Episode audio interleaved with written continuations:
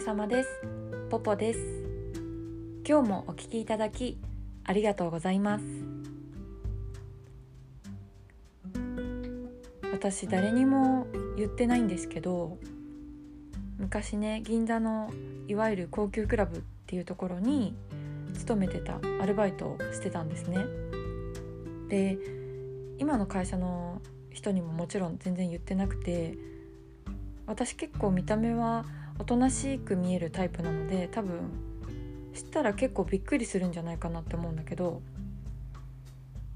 まあ言ってないんだけどでその夜の仕事でやってきたことっていうのが結構ね日常だと経験できないことも多くて今考えるとかなり貴重な経験もさせていただいてでアラフォーのね今になってその時の経験がかなり役に立ってます。で私離婚してるんですけど離婚した後に結婚相談所に登録して婚活をしてたんですね。でその時に結構ね銀座での経験が役に立ったのでそれをお話ししようかなって思います。で結構共通点も多くて例えば分かりやすい例で言うとまあ同伴とかねアフターとかで高級なお店に連れてっていただいたりすることがもう多いです。で普通の人がね入れないようなお店とかもうなんじゃここみたいなとことかも連れてっていただいたんですけど、まあ、そういう場所でねこうマナーをお客様に教えていただけたり、まあ、お客様の振る舞いや会話から見て学ぶことっていうのもたくさんあったんだけど、まあ、そういうのってお見合いの時とかこうデートの時の振る舞いにね生かされると思うんですね。で相談所のお見合いってこうホテルのラウンジとかこう例えばその後デートで素敵なお店に連れてっていただくこととかも多いんだけどあ多いと思うんですけどまあそういう時も気遅れせずに自信を持って振る舞うことができるしまあこう何て言うんだろうお店のねマナーとかね食事の時のマナーとか結構すきばすき焼き場だとボロが出ちゃいますよね。で自信ってやっぱり顔に出るのでまあおどおどしてるよりはずっと素敵に見えるかなって思います。うん。あとは結構いろんな年代のお客様に合わせて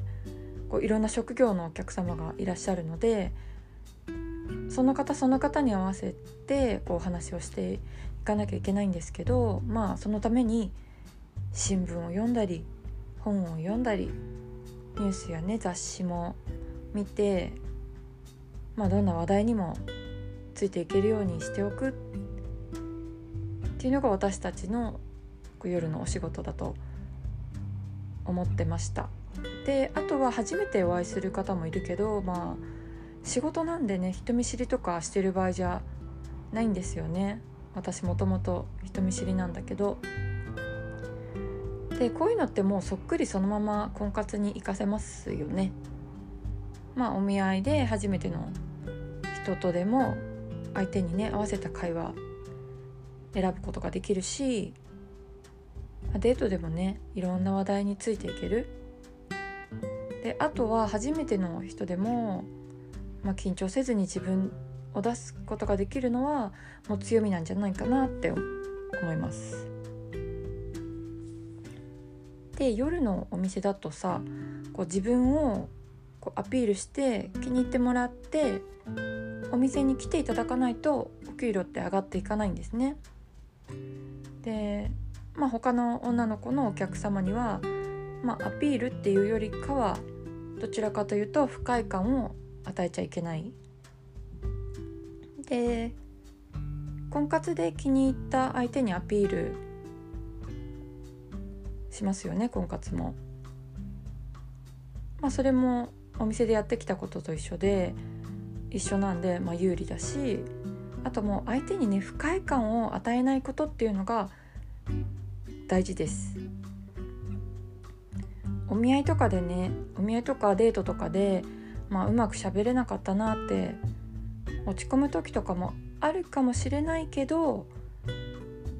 まあ不快感をね与えていなければまずはもう成功なんですよ。あの悪い印象を残しちゃうともうそこで終わりだけど、まあ、不快感がなければまた次回も会える可能性あるんでね。不快感を与えないことが大事です。なんか気に入られよう気に入られようって思って空回りするくらいだったら不快感を与えないくらいの方がいいと思います。で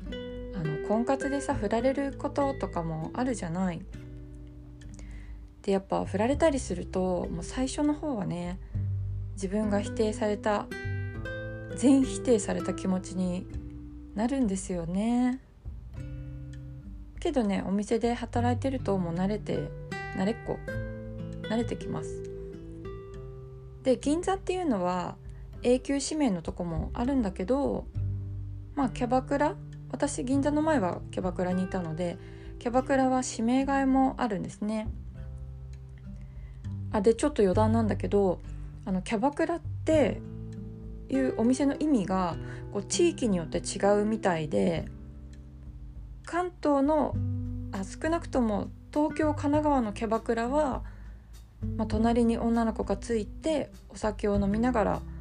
お話しするところなんだけど私が知ってるのはね北海道と北海道のすすきのと広島の流川だとこうキャバクラっていうのはねなんかお酒を飲んでおしゃべり以上のことをするちょっとセクシー系なお店のことみたいなんであの他の地域ってどうなんでしょうね。もし知ってる人がいたら教えてください。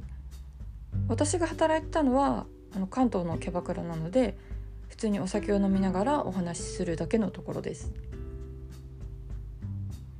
で話に戻ってでそうそうキャバクラとかってやっぱり指名替えとかもあるんですよね。でやっぱ気にしたこともあるけどあの決めるのはねお客様だし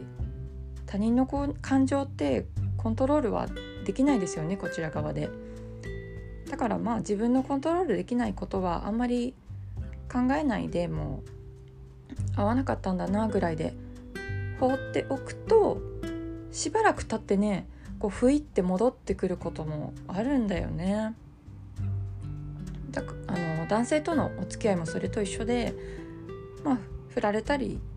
交際をねお断りされても、まあ、責めたりしないで受け入れるでまあ将来的にね案外やっぱりって戻ってきたりすることもあるんでそのためにこう不快感を与えないでおくことっていうのが大事なんですね。でメンタルはこう銀座でもう鍛えられたので婚活にかなり活かせたと思います。であとねこう夜のお店の時はこう、ね、一人のお客様に依存しちゃうとそのお客様がいなくなった時切れた時にもう自分のお客様がゼロっていう状態になっちゃうのでまあ広く浅くが理想なんだよね。でまあ浅くっていうのはあくまでもこちらは仕事だから、まあ、深入りしない方がいいっていう意味なんだけどで婚活もね広く浅く人脈を広げてそこから自分に合った方を選んだらいいんじゃないかなうまくいくんじゃないかなって思うんですよね。でタイプはねもちろんあると思うんだけど、まあ、結婚ってねその自分のタイプだけではねそのあれだしどの人とうまくいくか分かんないしまあ子供欲しい人はタイムリミットもあるしねそうやって要領よくねやっていったらいいんじゃないかな。でこんな風にね夜のお仕事でしてきたことって婚活にすごく活かせるんですよね。でね私がね同伴の時に必ず持っていたものがあるんだけどそれが婚活にもちょっと役立つかなと思うので次回はおすすめの婚活グッズについて話したいと思います。じゃあ今日はこの辺でお聴きいただきありがとうございました。ご意見ご感想などメールをお待ちしております。